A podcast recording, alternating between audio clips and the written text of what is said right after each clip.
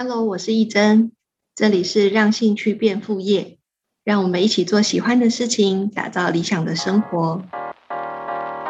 上一集我们有预告，就是这一集想要跟大家分享的是关于你自己的商品、你的作品，嗯，可能被抄袭，或者是要如何避免抄袭到别人。那这个关于抄袭的主题，其实在创作界就是一直都有很多的讨论。那我今天分享的就是，平常可能是有些学生会问我一些问题，那我会怎么样告诉大家？那像是抄袭呢？其实首先我们先讲自己，就是我们要如何避免，就是自己不小心好像做出了有别人影子的作品。那我自己会做的就是做好避嫌这件事情。像是如果呢，我看过某个别人做的作品，我就不会去做一样的东西。那尤其是你自己熟悉的品牌，如果这件作品是它的形象商品，或者是它很特别的系列，那我就不会去做跟它主题相似的东西。那尤其是如果你已经看过这个设计，除非你自己可以做出完全不一样的感觉，那你就可以做。那如果呢，是你已经看过类似的，你去做一点点转换，那个转换没有很明显的时候，其实都会有一点抄袭的嫌疑。那其实呢，我们做品牌是要非常爱惜自己的羽毛的，所以呢，就是能避开的就好好的避开。所以像有些有学生问过我，就是他说，呃，老师我看过谁做这个东西，那我现在想要做的这个有点像。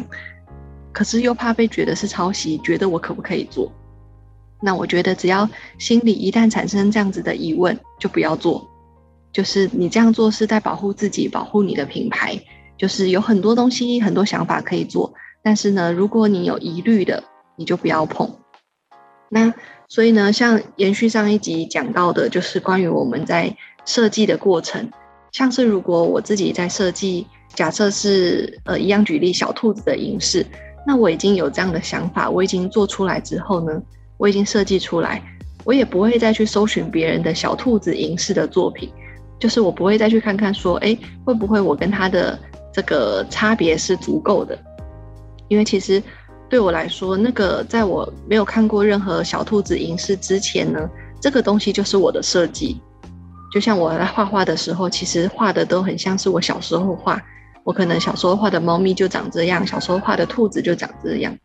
所以我在自己设计的时候呢，我就用我自己心里的想法把它做出来，而不用去在意别人有没有跟我很像的。因为如果你自己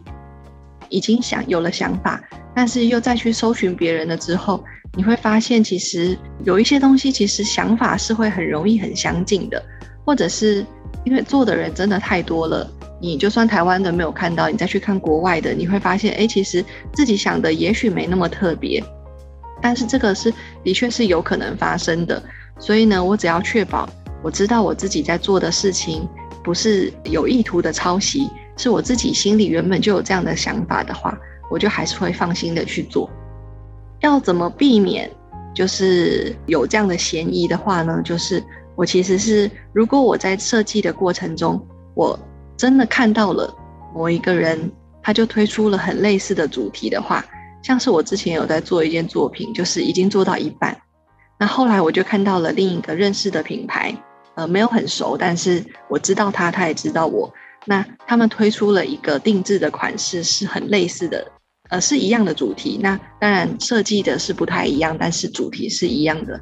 那我后来就把这个我自己手边在进行的设计，我就暂停了。因为其实这样的主主题相近，其实心里可能还是会有一点疙瘩。例如说，我还是推出了，那嗯，还是可能造成误解，对方可能还是会觉得，哎，怎么会做有点像的东西？那我自己也会担心我的粉丝会不会有什么的误会。如何避免就是你有这样的想法却被中途这样子打断呢？我教大家的方式是，你先预告，例如说。呃，我今天突然想到一个我很喜欢的主题，我可能就会在 IG 或者是在呃粉丝页、现实动态都可以，就是你就透露一点点，你可以画一点点你的设计图、拍照，然后分享出来，或者是你甚至只是用呃文字去透露出说你现在正想到这个主题，然后你之后会把它做出来。那这样子的话，如果你设计到一半，突然有人做出来跟你一样的主题的话，那我就会继续进行我的设计，我就不会受到影响，因为我已经可以证明，就是我在他发这个文之前，我已经有这样的想法。那其实对品牌来说就是一个保护，那我们也不用过度的在意别人，就是我们呃自己想到的东西，还是是好好对待自己的想法，就是你还是可以把你的想法实现出来这样子。那这是一个保护自己，或者是一个让自己。不会那么容易被影响到，就是你一一有想法你就发表出来。那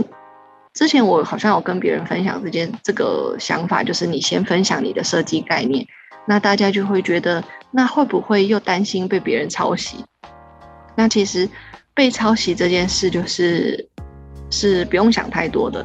那像是以呃视频来讲，也有像这样的情况，就是可能某个品牌。做了某个系列之后，另一个品牌都会做很像、很类似的。但是呢，除非你已经做到你的饰品是可以做专利设计，就是如果你的产品已经可以申请专利的话，就是申请专利来保护自己。如果像以视频来说，其实很多主题是很相近的，那它不不一定可以用商标或者是专利来保护的话，其实我们就是。很专注的在做自己想做的事情。那你如果遇到一直跟在你后面去抄袭你的人，就是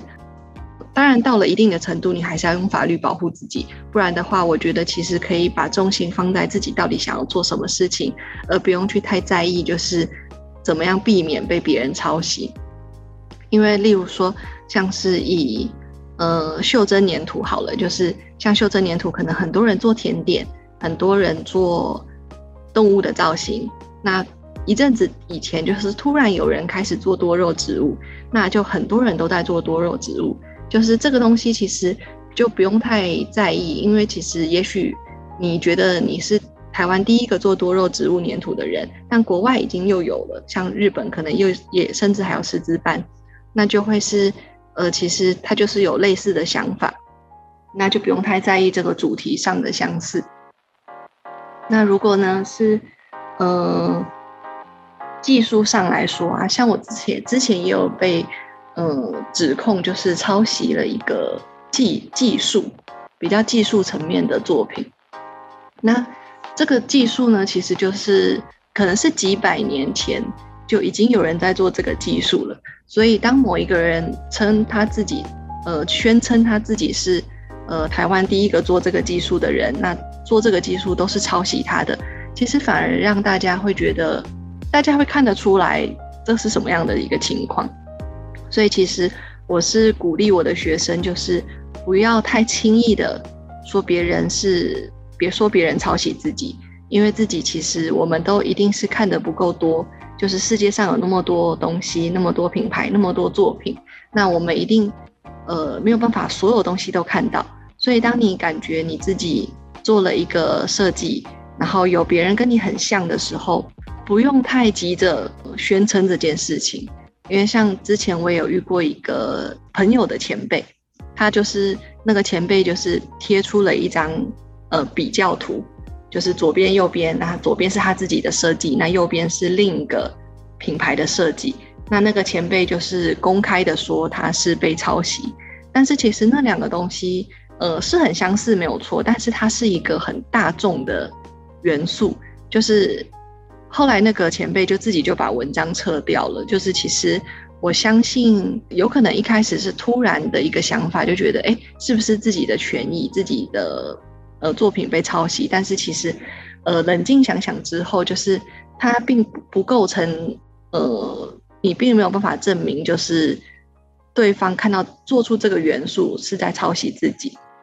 就是好像会把自己，呃，有一点太过度膨胀的感觉。所以其实就是并没有想要让我们的客人、我们的粉丝对我们有这样子的印象的话，其实就不要太轻易的这么说。因为像我后来，呃，我那一次被指控抄袭了某个品牌。然后也很多人在跟我说，就是那个设计师其实他就是常常指控别人，就是他到处在说哪一个日本设计师抄他，哪一个台湾设计师抄他，哪一个人的技法，全台湾的技法都抄他之类的。那其实这个大家会感受得出来，那有可能就是那个设计师本身他的呃想法是这样，那我们也没有真的要去改变什么。那对我来说，如果我被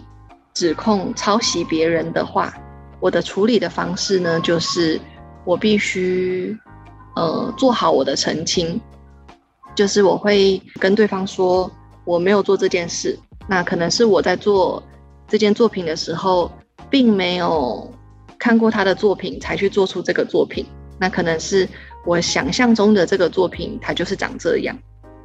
那一旦我确定这件事情我是问心无愧的时候呢，我就会呃跟对方说，那对看对方能不能理解，那愿不愿意撤回他的指控。那如果他不愿意撤回的话呢，就是不管如何，我要负责的是我的粉丝、我的客人，所以我会用呃声明稿的方式，呃跟大家解释这件事情，然后呢就是让大家知道我不会去做这件事。那大家可以放心，就是购买我的作品。所以，其实我唯一要负责的对象就只有我的客人、我的粉丝而已，并没有一定要跟那个指控我抄袭的人，就是要做出什么样的呃处理。就是如果对方是不愿意相信我的，那我也不会很积极的，就是寻求他的理解，因为这可能是很难去。就是有后续很很妥善的处理的事情，我已经做到我该做的，但是对方要怎么想，并不是我可以控制的。所以大家如果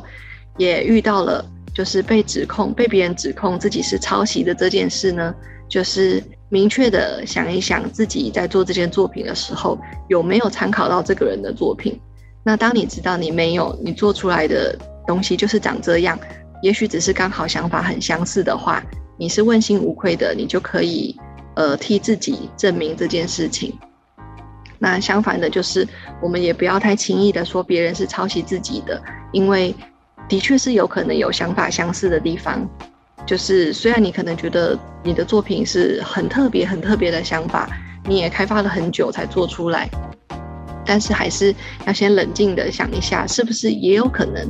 还是有可能是刚好有雷同的想法。那当然，如果已经遇到是那种恶意抄袭的话，那也还是有办法可以透过法律来解决。